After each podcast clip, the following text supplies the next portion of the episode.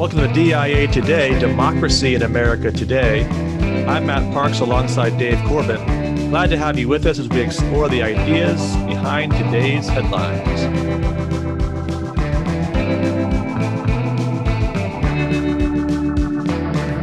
How you been doing, Dave? Doing well. Another week in paradise.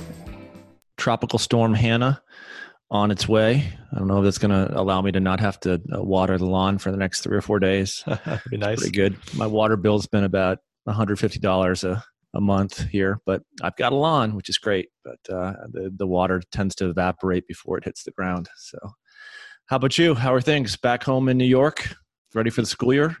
Not exactly, but we're working toward that, making some progress in that direction. Of course, every day is new information and new twists and turns. And quarantine states and non-quarantine states and all the rest. So it's it's a time to be flexible in the world of higher education and I guess every other industry around. So yeah, but I'm I'm excited to have baseball back. We'll be talking about that today and that's for me that's like the the soundtrack of my summer is is baseball on the radio. So I'm looking forward to being able to get back to that and have a few distractions I think that's in some ways kind of the overall point of our show today to provide a little distraction. Uh, we've done nine shows that centered on politics, throwing in a little culture and, and sports certainly along the way. But today we are going to focus on the return of sports. We got baseball back last night. We've got the NBA, NHL, NFL training camps starting up very soon. And so we're going to take a little break from the politics.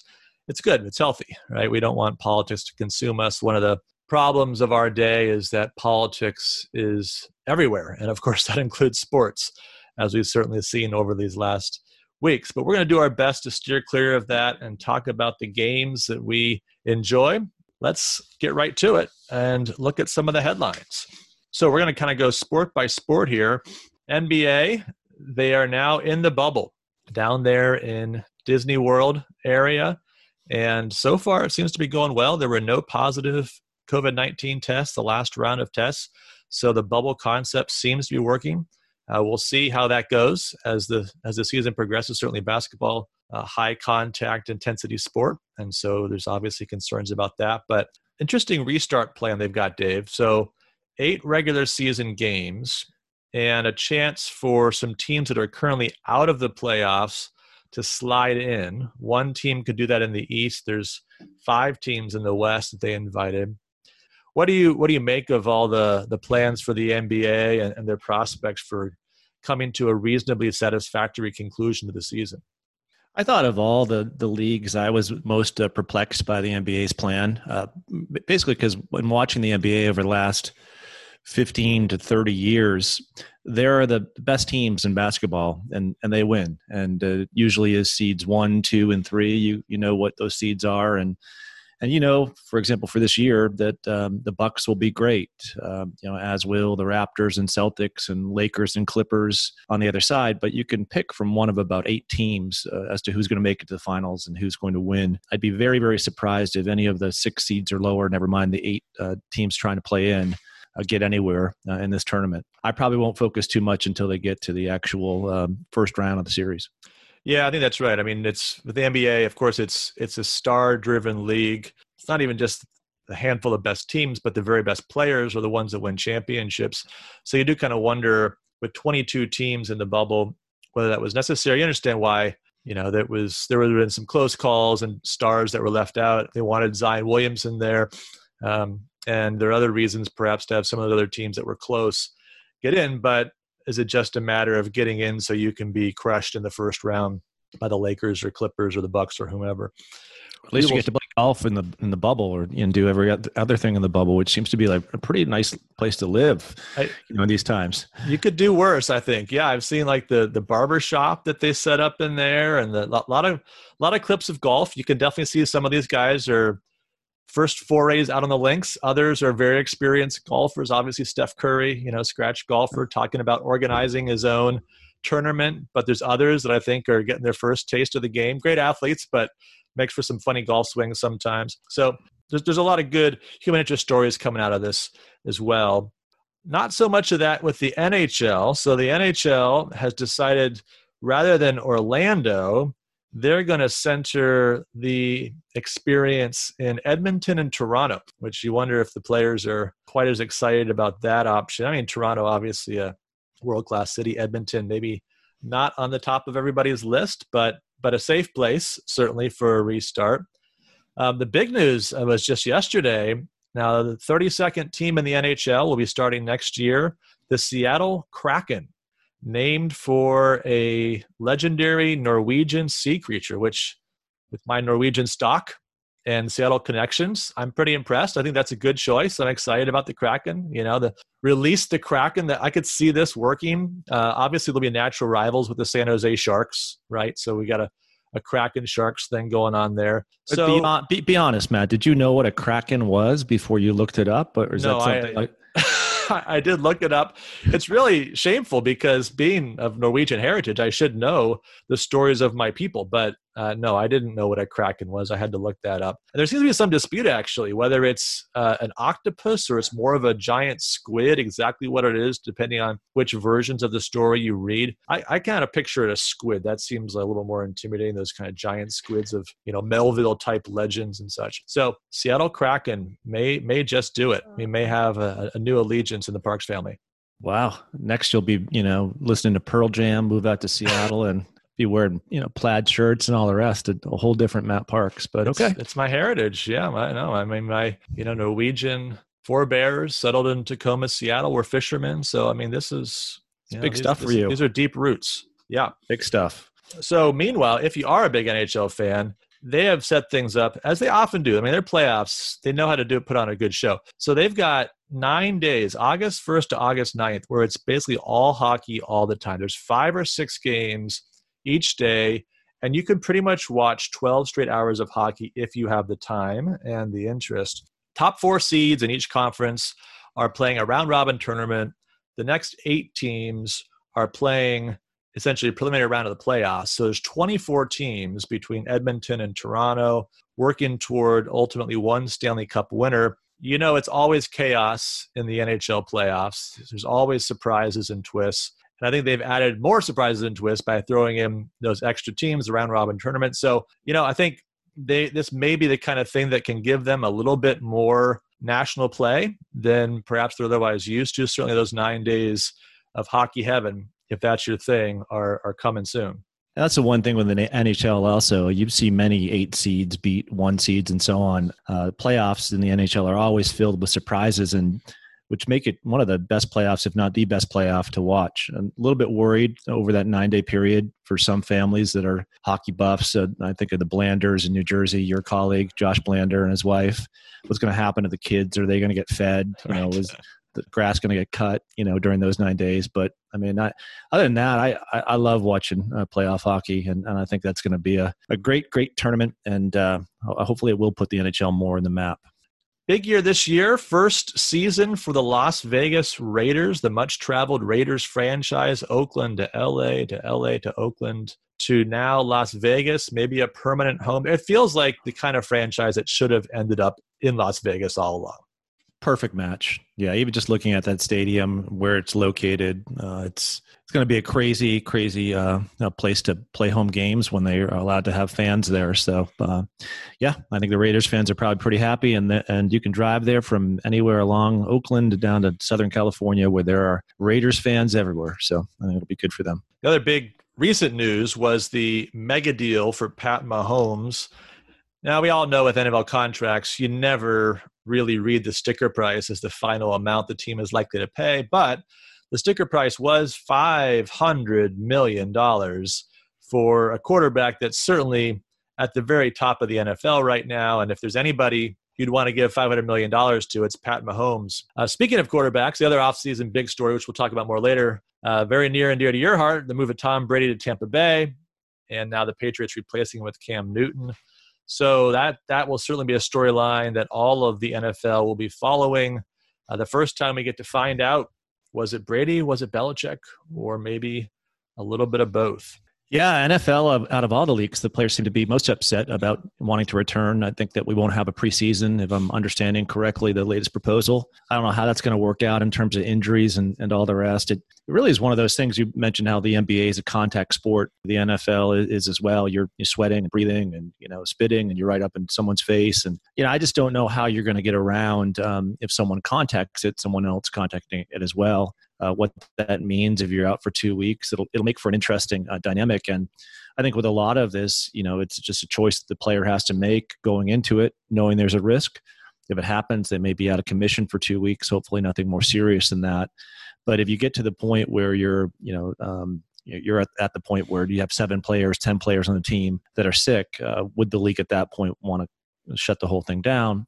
I don't think that's a good thing, but from what I'm hearing from the players, that's maybe something that they'd want. We're not going to do a full NFL preview this time around because obviously we're just at the beginning of training camps, but we are going to talk a bit more about baseball. So the first games last night, we predicted those last week, and we'll talk about how our predictions went.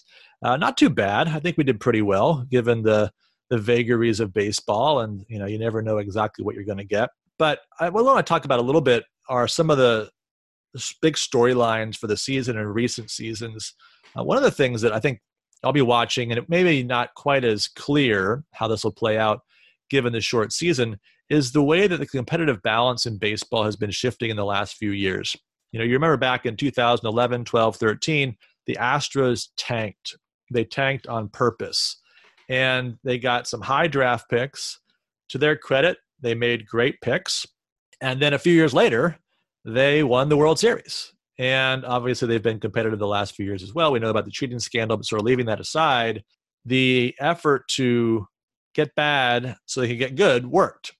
And that's not something you had previously really seen in baseball because, you know, baseball draft is several years removed from actual success for most players on the field, and a lot of things happen. You know, you're drafting an 18 year high school your high school player. That player might need three or four years in the minor leagues, even even a very good player, to be ready, and they won't all make it. So it's just not the same thing as tanking, so that you can get what you know will be immediate all star pro basketball player or NFL quarterback who seems to have all the tools to start day one. You know, baseball, the draft just doesn't work that way. And so it hasn't been a sport where you've really seen the tanking. But but the last few years, this seems to be a new trend. Baltimore, the last two years, has lost more than 105 games. And it's becoming just a normal thing now for teams both to win 105 or more games, which has been very rare historically, and now to lose. 105 or more games. The last couple of years, we've had a lot more teams doing that than in previous years. So I'm a little bit concerned, just speaking as a fan, about the overall competitive balance of baseball. Yeah, it's funny. I even years ago, I always thought about those uh, franchises that didn't have that much money uh, and, and, never seemed to perform that well. I mean, you had your exceptions, right? You had your Kansas City Royals that had uh, their great years and Blue Jays, et cetera. But yeah, I was often thought, well, what's the cor- corrective for that? And uh, part of what I thought of is I, I, thought of what they do in England, right, with the Premier League and then the Championship League. So that if you want to be in the Premier League with with the top teams, great. You have to earn your way after making it through the Championship League, and, and then you get you know bumped up, or you get relegated. And uh, that type of relegation uh, um, penalty for some of these franchises that are trying to tank it. Maybe that would be a corrective. You'd certainly have to figure out something different in terms of who plays who in the regular season. But I don't think anyone would really mind watching, you know, some of the great star pitchers for the Yankees against the Nationals, like we saw last night, um, on a regular basis, because you had really 16 teams that had put together a great franchise and were ready to compete. So that that'd be my if if it continues in this direction and kind of moving toward kind of you know two leagues uh, you know one is the you know real major leagues the second kind of a minor major leagues yeah. uh, maybe something to think of. I think relegation is is not happening in american professional sports for a variety of reasons but you do wonder is is it necessary to create the kind of well is it a draft lottery right? Which which reduces the incentive for tanking because your chances of getting that number one seed are reduced. There's other ways of addressing that, but it is it does seem to be a, a reasonable concern about the competitive balance here, and and you'd, you'd hate to see teams like Baltimore, really a storied franchise, just intentionally not fielding an adequate major league roster. The other obviously big trend in baseball in recent years is the you might say the big data revolution or the advanced analytics revolution. Um, one of the things that's that's really changed dramatically over the last few years has has been the emphasis on what are sometimes called the three true outcomes. So you've got home runs, walks, strikeouts. Why are these the three true outcomes? Because these are basically events that don't involve anybody but the batter, the pitcher, and the catcher. Right. So you think about baseball as this interesting mix of the individual matchup between the batter and the pitcher, but then there's also the fielders behind the pitcher who are there to make plays. But obviously, a walk or a strikeout doesn't require fielders, uh, nor does a home run.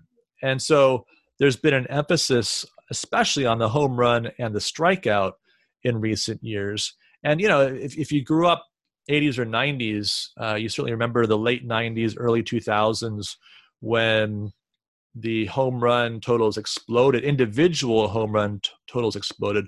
And now we know why, right? Because this was the era of steroids and other performance enhancing drugs. But actually, the home runs that are being hit now, we have a thousand more home runs last season than were hit at the height of the steroid era. Right. So that's that's another 30, essentially 30 home runs per team. And yet the individual totals aren't as extreme. So this isn't about probably performance enhancing drugs. We, have got tests in place for that. When you see a trend where the whole bell curve shifts, right, that's different from where things are happening at the extreme. We, we recognize something weird was happening when Mark McGwire and Sammy Sosa were hitting 60 home runs every year, and no one had ever done that before. Now people are getting 50 here and there, but a lot of people are getting 20. A lot of people are getting 30. A lot of people are getting 40 the emphasis on a different kind of swing to try to increase the probability of home runs, uh, a de emphasis on avoiding strikeouts. So, who cares if you strike out? Might as well take a swing and go for home runs. Has has created this dynamic. The strikeout also up massively. Right? So, uh, strikeout pitchers. It used to be a big thing if you could strike out a batter an inning. Now the best pitchers are doing maybe a batter and a half an inning. Max Scherzer last night throws five and a third innings, strikes out 11 guys. So that's 16 outs, 11 strikeouts, only five non strikeout outs. So this is a trend that's been developing probably over the last five, eight years. And I think there's a lot of people that are concerned that it sort of takes some of the fun, some of this other kinds of strategy out of baseball what what do you make of this kind of trajectory, Dave, as as you watch baseball games and you kind of see this emphasis on the home run, the strikeout in particular, kind of take over the game? Well, I think it says a lot about the technology that's now at a team's disposal uh, to be able to uh, take a look at you know pitch angles, hitting angles, uh, where balls fall. Yeah, they're, they're contacted, um, and I mean every single aspect of a game is taped, you know, by a team uh, and run through uh, digital programs and and then uh, produces you know reports that, that can be used by teams.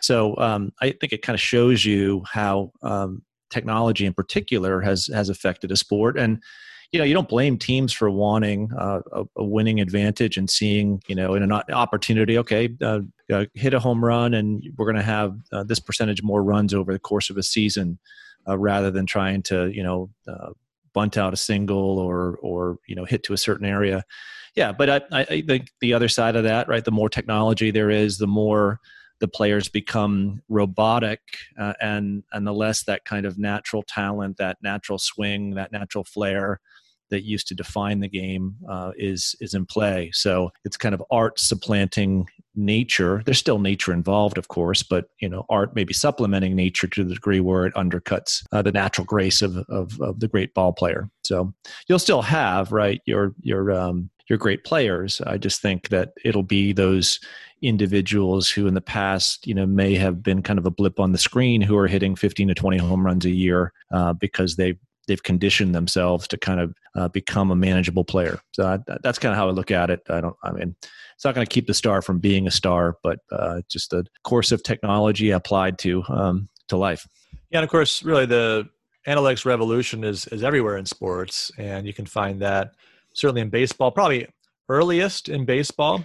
Um, you know, I was growing up in the '80s, and I was big in the statistical side of, of baseball and uh, reading Bill James historical baseball abstract and his annuals, and Elias Sports was putting out in the 80s, early 90s annual analysis. You know, in those days, they just didn't have big data. So they, they were really working hard to find the data that they needed to make responsible statistical judgments on things. And, you know, there was a, a group of individuals back in the 80s that started up called a Project Scoresheet, who basically recorded every single play of Major League Baseball games in a way that could be then fed into computers so that this data would be available to researchers, broadly speaking, because Major League Baseball wasn't releasing the data. And you know, in those days, not every game was on TV. So you had to actually go to the game and score, score the game in a certain way. So, you know, it's totally different world, right? As you're saying, everything now is recorded and you can slice it and dice it easily. And, and the data has been democratized in terms of the access to it but it was really a lot of a lot of creativity that went into some of that early early statistical analysis that kind of began this this analytics revolution and began to to change strategy began to reveal that the stolen base wasn't that valuable of a tool even though it's exciting. I remember Rickey Henderson stealing all those bases in the 80s and early 90s and it was you know him on base wondering if he was going to go and the way the catcher and the pitcher and the first baseman interact on that that was exciting. But it turns out not to be great strategically. You know if he gets caught 40 times and he steals 130 bases which was his you know record breaking season the net runs he's gained for his team just not that many. Uh, and you think about other strategies like the sacrifice bunt maybe not quite as exciting but but there seemed to be a place for that. And yet further analysis no maybe not.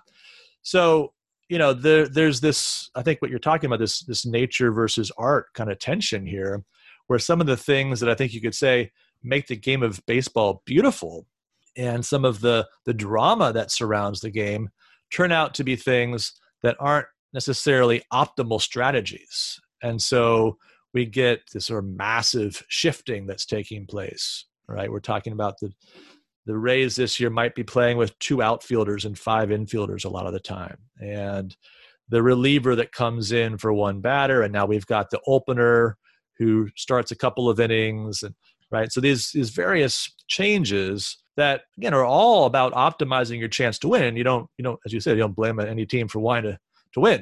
You do wonder is there this tension with some of the things that that make the game enjoyable, that make it pleasant to watch and the strategies that are emerging from this data analytics. Yeah, and I like you said, it's it's happening in every sport. Uh, my favorite sport uh, is the NFL, and uh, my favorite coach, as you can imagine, as a Patriots fan, is Bill Belichick. And I mean, he at a very early time was thinking in these terms. You know, just gazing at the game itself and seeing what victory meant. And um, he's quoted as saying 30 years ago that really the game, very simply from a def- defensive standpoint in the NFL, is you defend the middle of the field. You don't allow the offense to run or pass inside. Why do you do that? Because you don't want the offense to be able to move vertical. You want to force them to move horizontal. So that's a that's a brilliant thought. It's just a person looking at a field and conceptually saying, "How do I best give my chance, uh, my team a chance to win? I play great defense. But what does that produce? It produces another kind of beautiful thought, and that was kind of the adjustments that were made by offenses in the 1980s and 1990s. You think of Bill Walsh and the 49ers and the West Coast offense, where you're attacking that middle of the field with quick timing pass plays. So it's kind of a counter to, to Belichick's idea. You, you get the, the defense on, on their heels. And then you have this back and forth, right, uh, between uh, Belichickian type defensive schemes, and then um, uh, the the counter by the Bill Walshes of the world. And there's a great book that I'll mention later in my required reading, but uh, talks about what made Bill Walsh uh, and Bill Belichick and kind of the, the strategist that doesn't take uh, the grace out of the game, what makes them interesting. And, and uh, Mike Lombardi, the author of the book, said weirdly, Walsh's, uh, the 49ers coach, off- offensive success and his unique perspective on the passing attack stemmed in part from his experience as a defensive coach. He'd always been a defensive coach. Uh, Belichick also uses defensive knowledge to design one of the most prolific offenses in modern football. Both men understood the checks and adjustments that occurred within defensive schemes. They built a counterattack by knowing their enemy. Uh, most coaches today have been trained only on one side of the ball because they don't know both. They can't always effectively game plan against what the opposition is attempting. So there's a there's a beauty to great coaching or uh, generalship, so to speak, uh, that uh, plays into a lot of these sports. Um, uh, but I, I, I, don't get the I get the sense that a Belichick uses data, but he doesn't let data drive his thinking or his his understanding of the game. He's going to employ it, but employ it in a way where, as a human being, he can convert it into something that that leads to to wins on the field. So it's a really it's a tough balance to strike, right? I mean, the NFL always seems like it's it's sort of a classic copycat league. Um, you, you know, you get somebody that comes up with an innovative scheme on defense. Remember back the the Bears back in the mid '80s, and then everybody starts to say, "Well, let's let's try that." And of course, Walsh and the West Coast offense. You know, NFL, you can sort of see almost on a year to year basis, right? As a team has success, that the next year others will try to copy that. And of course, we've seen that with coaching trees as well, right? I mean, Bill Belichick's coordinators are all over the place or have been all over the place as head coaches, many of them not super successfully, but we've seen the same thing in the last few years coming out of Kansas City or, or Los Angeles as individual team success. Okay, therefore I want to put an offense out there like like that one. And I want to bring in somebody who was working on that offense to implement it. Right. And you just think on that, you know, who's replied best to Belichick? Andy Reid by what spreading the field, um, having these run option plays, uh, run pass option plays, and and you know speed wins. Uh, so what's Belichick going to do this season? Well, the talk he's going to go to a no position defense. So it's it's it's fun to watch. It kind of goes back to this um, real question of you know is it is it the coach that makes the team great or the players that make the team great? Of course, we talk about this in New England between Brady and and, and Belichick, but you can talk about this in in many industries. And a manager that makes the firm great or the talent within the firm? Is it a teacher uh, that has the greatest impact on the student or the student's natural talent? Of course, it's a teacher we're talking. that that one's easy. That one's simple, right? Of course, it's us. But um, but it's uh, yeah, it's interesting, and it's it's interesting how technology is employed in, in this as well. But hopefully, the human aspect of sport will still be there. Certainly, watching um, sport last night, while it made me happy and my wife unhappy, uh, definitely produced a better dynamic in, in our household.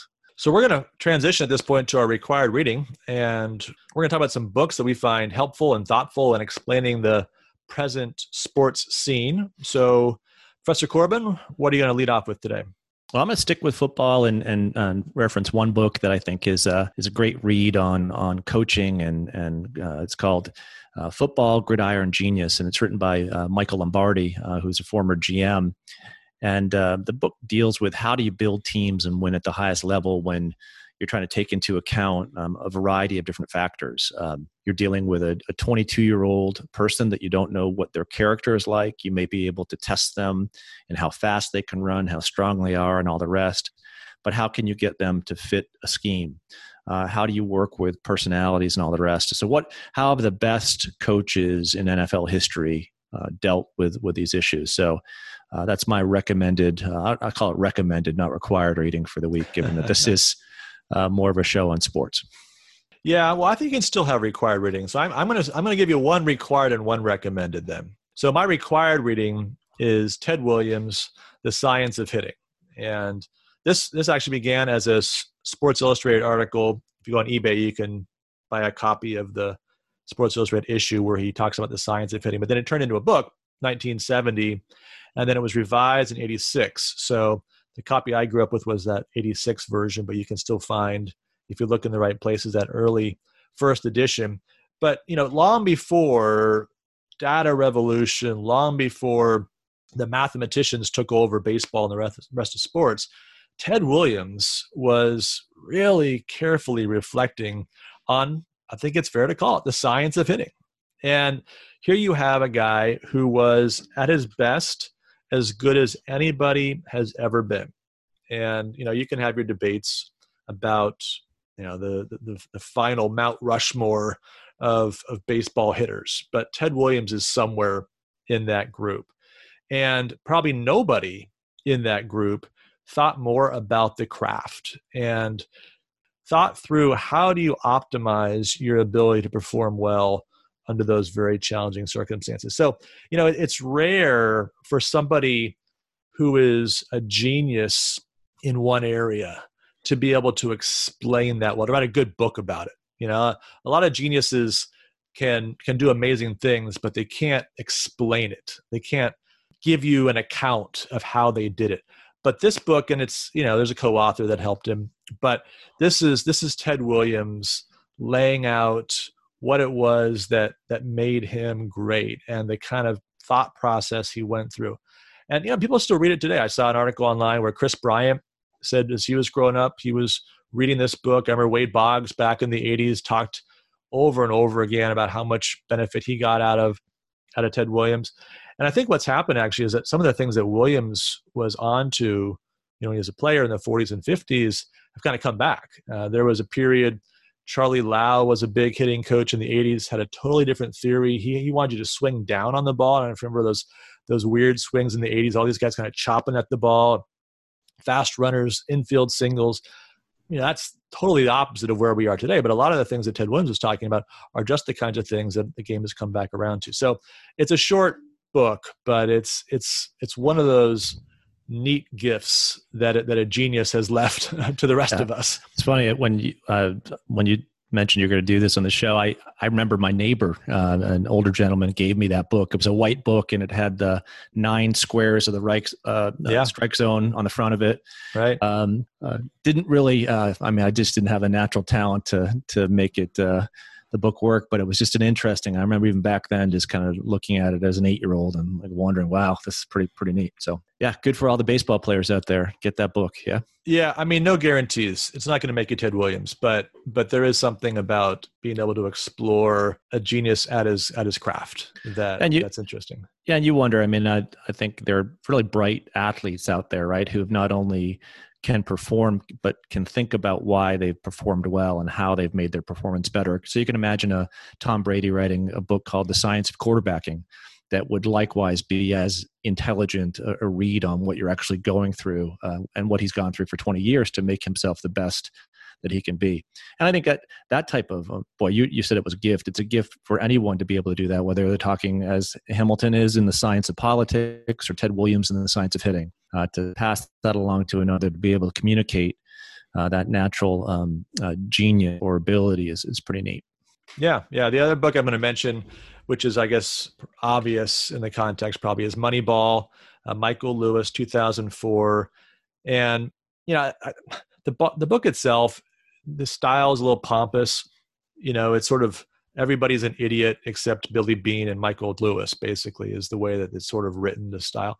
But if you want to understand where baseball is today and really where sports more broadly is today and how the emergence of big data and analytics and the opportunity to find value that had been previously hidden I mean, that that's that's really that story and you know the brad pitt movie's fine but but you got to read the book if you really want the you want the story. You know all of this is is part of a longer story of development of understanding of these games. And you know that that part of it i, I find fascinating and interesting. You know i think some of the the, the danger of you know, the over analytics approach to sport i know there's there's a lot of a lot of writers today that think you're a complete idiot if you still care about whether pitchers win games right? Because that's that's just a stupid statistic. What do you care about pitcher wins? And there's kind of a, a, a scientism almost that's sort of taken over sports writing in certain ways. Uh, you have the political sports writers you've got the kind of science type sports writers that are that are too interested in kind of bludgeoning people with their superior statistical knowledge or at least wanting to use numbers as if they have superior statistical knowledge. But there can still be artful stories, there can still be a way of incorporating this new information into games that make these games better, more enjoyable, and allow us to have deeper insights into what makes great athletes great. You know, the thing that, that's drawn me to sports my whole life is a vision of, of human excellence and to see people perform tasks that in some ways are completely random, right? Why that ball and that bat and these rules, all of that is like is an is arbitrary from a certain perspective. But there's something about the game coming together and to see someone do it well. You know, I, I will never forget the greatest sports moment of my life was watching Michael Johnson in the 96 Olympics run the 200 meters, break the world record by like three tenths of a second. It was just unbelievable. Take your breath away performance. Know, the guy's accelerating that last 100 meters as he takes the gold medal. And I'm not a huge track and field person. I don't care about it except every four years when the Olympics comes around. But there was something about that performance, right? Seeing a human being do something that nobody had ever done before in such a remarkable way, that's just powerful. And sports at its best is a reminder of that, of, of an, an achievement of excellence. And, and insofar as these new technologies and abilities to analyze allow us to see more of that, great. To agree that they obscure that, then that's where I, I regret some of the developments of these last years. So it's not the true, the good, the beautiful, and the statistic. That's right. All right. Well, we're going to open the grade book now. And since we're doing all sports this show, we're going to look at a couple of the biggest off-season stories in the two sports that are getting ready to start. So first, which by the way just happened to coincidentally intersect with our favorite teams. So it's not our fault, but that's just how it worked out. So the first is the trade of Mookie Betts from the Red Sox to the Dodgers. And we've had, you know, late breaking news on that because just the other day, Betts signed a 12 year extension for $365 million. So he will be a Dodger probably for the rest of his career. What do you make of that trade, Dave, now that you uh, have kind of a foot in both camps here? New Englander who's now living in LA, who's at least thinking about rooting for the Dodgers, how would you grade the trade overall? I think the trade definitely pushed me in the direction of rooting more for the Dodgers. I, I, I think the trade was a was an F uh, for the Red Sox, and I think it was an A plus plus uh, for the Dodgers. Um, uh, Betts, from what we know of him, uh, has a great character. He works hard at his profession. Uh, he's humble, uh, and he's and he's excellent. He, he plays the game the way it's supposed to be played. So uh, to to have that person in your lineup along with Bellinger for the Dodgers just I, I, think makes them you know great for the next four or five years if they can hold everything else together. And I don't see what the Red Sox got in return. I, I don't know many of the minor leaguers involved and and and whether you know they're going to do anything of consequence for the Red Sox, but. Um, if you're in New England right now and a Boston fan, you're this is really you're not looking forward to the next two months. So and, and the Red Sox are everything. Red Sox Nation is everything to to a lot of New England. So it's a kind of downer for uh, a, a, sure a sure F in my grade book. yeah, I mean, if if you're in New York like me and you're a Red Sox fan, you're not especially looking forward to. I mean, it's opening night, so I'm watching tonight for sure. But but yeah, this this is a tough trade. I mean, the the only excuse for it is to say, well. Betts would not have signed for the Red Sox, but we have no evidence of that. Had the Red Sox given him the same contract the Dodgers did, why wouldn't he have signed with the Red Sox? Then all this talk about getting underneath the luxury tax threshold. Now, the Red Sox are a very, very wealthy franchise, and I understand that you don't want to pay more to the common pool than you have to, but basically they got rid of Mookie Betts so they could get rid of David Price and David Price's contract, even though they're still paying half of David Price's contract. You know, we got a guy who might be a third outfielder and then a couple minor leaguers who, you know, if things go well, they're kind of back of the roster kind of players. I mean, there, there's no one here that's going to be a great major league player. So the only thing you can say is, well, we're saving money, so you better get the next big thing when there's a big free agent coming down the pike. But of course, now this is the thing: a lot of teams are locking up their own players before they get onto the free agency market. So is is Cody Bellinger going to be available when he's a free agent? Are there going to be other top line players? Where do you go to replace Mookie Betts? That's the problem. There's no one to replace Mookie Betts. You know, Mike Trout is signed. It's just uh, it's a blow. You know, and and of course the pitching on the Red Sox is horrible. They might score enough runs this year even without Betts, but their pitching is horrific. So it's going to look like a very difficult season for them. How about the other big story?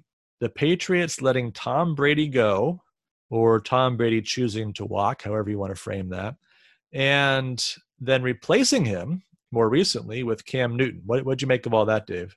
Yeah, I'd give the part about letting Tom Brady go. Uh, I'd give it an A. Uh, I think that, and that's not a hit upon Tom Brady. Tom Brady was probably the most uh, generous teammate that you could have over the last 15 years and made the Patriots salary cap situation work by taking contracts that were 10 to 12 million less than what he could have made on the open market. So that allowed you to get uh, Mike Vrabel, another great player who you know filled out a defense or an offensive line.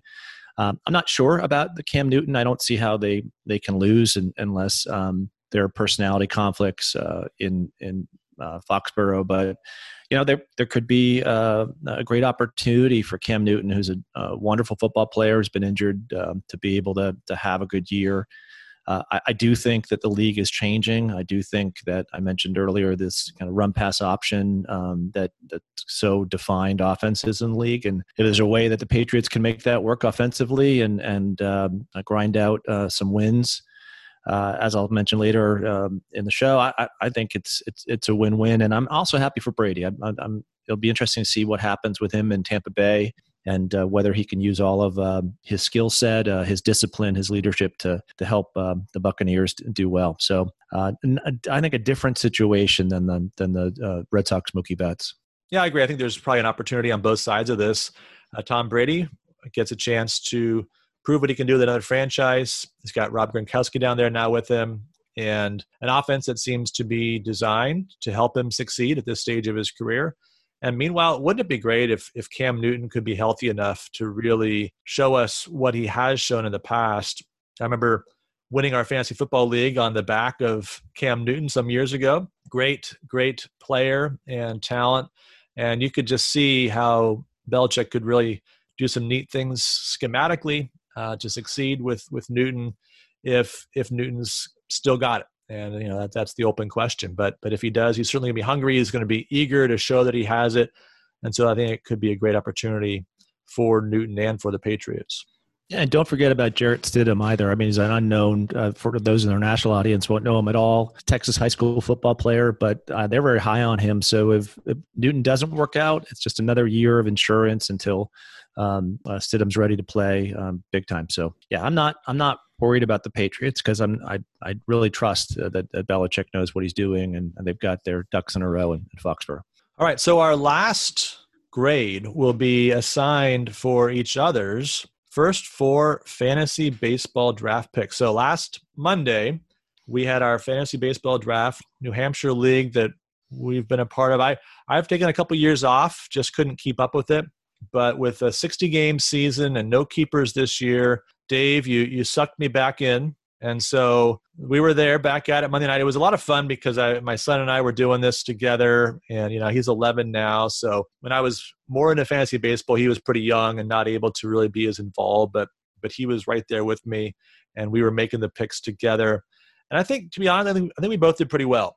Now, we had the seventh and eighth picks out of eight, so those aren't great positions. You know, I would I'd rather draft near the top of the the draft, uh, especially eighth position, which we had. You know, you always have two picks in a row, so there's always the pressure. Well, okay, now if I don't take a catcher now, will there be any good catchers when it comes back around to me 15 picks later? But uh, you know, with all that having been said, we were picking back to back, so I think we were kind of looking at the same players. Kind of fun to get back into this and have a chance to compete, at least in fantasy baseball. So we're going to grade each other's top four picks, and you know, read these off. You're going to see we kind of different strategies, so that'll be part of the conversation here. Dave, first, you can grade my first four picks. I went Alex Bregman with the number eight pick, Nolan Arenado at number nine. Then snake back around, it was Stephen Strasburg at 24 and Kris Bryant at 25. I like the first two. I think that you got two really, you know, top of the game hitters.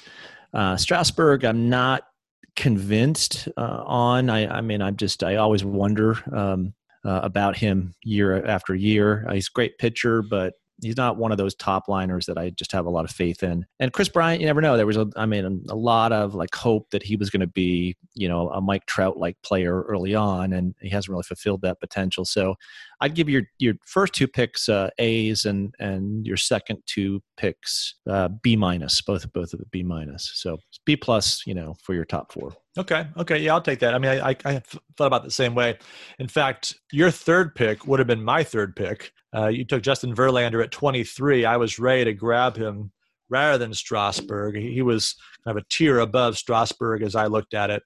But uh, you grabbed him, and good for you. So your other top four picks Jacob DeGrom, number seven overall.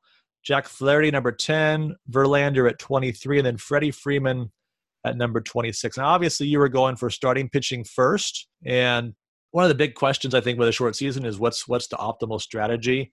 For me, I was trying to avoid too much starting pitching too early, just because it seems like you know you only got 12 starts, maybe, and with all the variability that's always embedded in pitchers season to season, I wanted to lead off with hitters at positions where they had some advantage over their competitors. You know, so Bregman, Arenado, clearly I think the best at their respective positions. So I think I mean, you got three of the top five pitchers in baseball, and if you win all the pitching categories they could win for you, then you're in a great position in the league. I worry about one of those guys going down or just being a little bit off or whatever. So I I, I wouldn't have done the pitcher first strategy. I chose not to do that. But having done that, I think you nailed it. Freddie Freeman is kind of like I think uh, Kris Bryant for me. He's okay. He's good. You know, he's had some good seasons. Um, but there were other guys at first base that I probably would have taken before Freeman at, at that point in, in, in, the draft. If he's your best hitter, then you have to worry in a, in a relatively shallow league, is he going to be enough, provide enough offense to keep that side of your team afloat? So I think you know I'd, I'd probably give you the same grade. I think it's B plus. I as I looked at the teams after the draft, I thought our team plus one other were probably the best teams in the league. We'll see. It's always you know on paper versus what happens, but I think there's a good chance we could be fighting it out for some top places here. So I'll look forward to that, and I'm sure this won't be the last we talk about here on the podcast. Yeah, we can post the um, the standings on the show notes so that our listening audience can figure out who's doing better. I'm the Canyon Lake Texans. You are the. We are the Suffern Sluggers. Okay. All right. Yeah. And by the way, we are in first place because um, we took Giancarlo Stanton, who, of course, led off his season last uh, last night with a two-run home run. So for a moment, we had a perfect slugging average, a perfect on base average, uh, home run, RBIs, runs. So for one day at least, the suffering Sluggers are at the top of the league. Congratulations. Thank you. It might be the last day. So I'll screenshot that, print it out, and enjoy it for the moment. All right. Well, we wrap up the show every week with the Tocqueville's crystal ball, and we always are picking something, predicting something, and seeing how we do against each other. Uh, last week, the choices were focused on the results of last night's baseball games, and we actually did pretty well. You called a Nationals win over the Yankees, which obviously didn't happen, but then you said Dodgers eight, Giants two, and it was actually eight to one. we worked through all the numbers, it was really close, but on the double tiebreaker, we decided to give it to you because your pick for the Dodgers Giants game was better than either of my picks for the other two games. Next week, you get to define the terms of the challenge. But this week, we're taking a break from our week to week predictions and making long term predictions. We're going to make it quick. We're going to pick the champions of all four major sports leagues. So let's start with the NHL, Dave. We got 24 teams with a chance. Who do you think lifts Lord Stanley's Cup? Tampa Bay Lightning. Tampa Bay Lightning. Okay. I think All they're right. the team to beat. Well, I'm going to be the homer on this. I'm going to say it's going to be the Boston Bruins. Um, although I'm going to predict, if I can make a secondary prediction, that the Dallas Stars will be their finals opponent. All right. How about the NBA?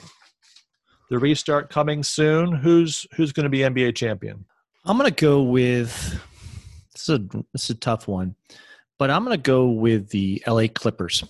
I think the Clippers uh, take it. Uh, I, I, think uh, Leonard is still uh, in clutch, the, the player I'd want to have on my team. We'd said earlier that the NBA is all about uh, big players playing at big moments. Um, and I just, uh, I think that they can pull it together. Um, of course, Doc Rivers is their coach, former Celtics coach, and I think he's a great coach, and, and I think he'll he'll be able to get them to the promised land, and and they win uh, and they win a series over, here's my homer moment, uh, over the Boston Celtics, uh, who make it in the Eastern Conference. So it's Celtics Clippers final, uh, won by the Clippers. Okay. I agree with you on the Clippers. I, I, I would pick them. I think it's going to be, could be a very interesting Western Conference final if it's the Clippers against the Lakers. I also would say watch out another Dallas team. The Dallas Mavericks have underperformed in terms of their record this year. They've been one of the best teams in terms of point differential. So watch out for them on the restart. They may just be able to do some things in the playoffs.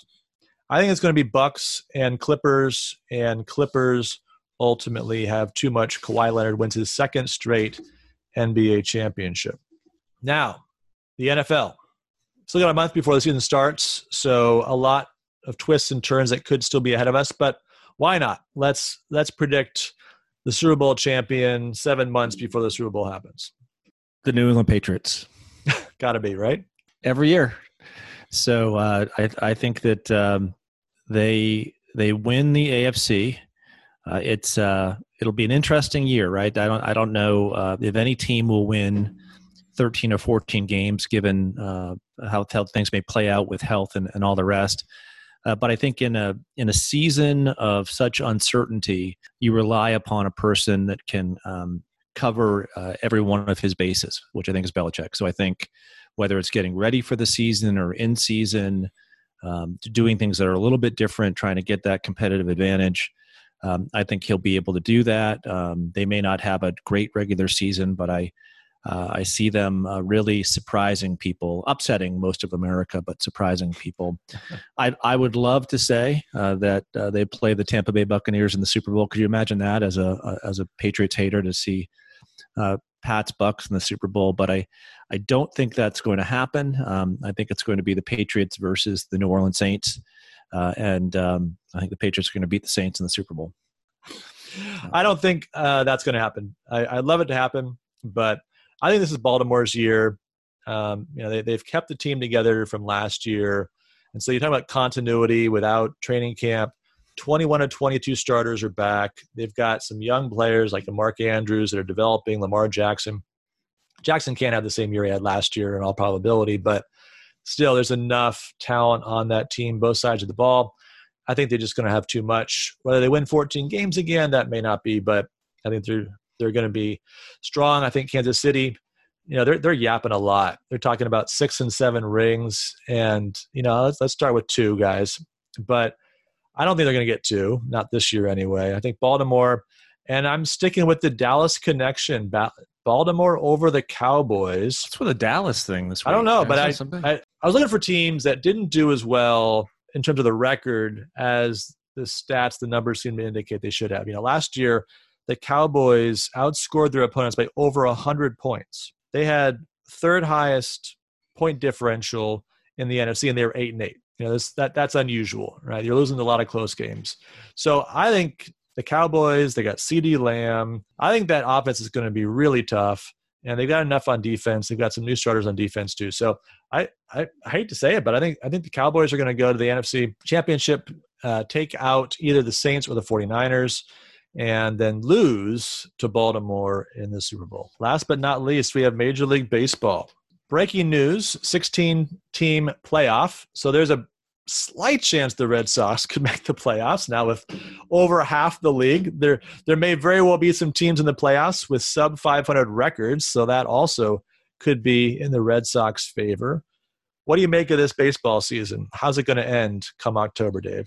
Well, we we know the Astros uh, cheated, and and many of the players. I, I, don't know how many are still on the team, uh, and that's a, a great scandal. But there are, are, a lot of great, talented players on that team as well. And I, I think uh, I think the Astros uh, take uh, the American League. I think I uh, use this tr- strategy during the draft. I think starting pitching is essential to having a good year this year. So I, am going to go with the Astros um, in the AL and the Nationals uh, in the NL, and um, uh, Astros win. Uh, Astros take uh, the title this year in the Major okay, League Baseball. so the rematch goes the other way.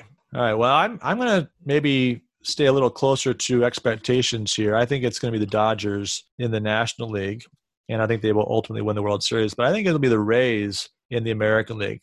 I, I really think with this new 16 team playoff, you're going to have some good team lose in the first round. It's best two out of three. So if you've got a team that's a seven or eight seed that has two good starting pitchers, that could be enough to knock out a one or two seeds. I would not be surprised if if the Yankees, who have Gerrit Cole, but number two James Paxton, number three Tanaka, You know, those are guys that could be a little shaky. What happens if they go up against Cleveland and they've got to face Clevinger and Bieber? They may not get to game three. So I, I, I'm expecting something weird to happen, especially without any real home field advantage. You get to play all three games at your home park, but no fans. So no real home field advantage. I think it could be real interesting. I'm expecting upsets, but the Dodgers just have it top to bottom. So I don't think they can be beaten. But the Rays have those three starting pitchers. They get them through that first series, and then off they go. So I think I think the Rays make it to the World Series, but the Dodgers finally get over the hump and win their first World Series title since Orel Hershiser took him to glory back in 1988. All right, well, that's it for us this week. We've had a great time talking about sports. We will be back on the politics scene next time, but no doubt checking in with these sports as the seasons progress. And we certainly hope that they will progress to their planned conclusions. Thanks for being with us. As always, we encourage you to check out the podcast and subscribe and review on Apple Podcasts and Spotify and Google and Stitcher. Really grateful for your support, and we look forward to talking to you again next week.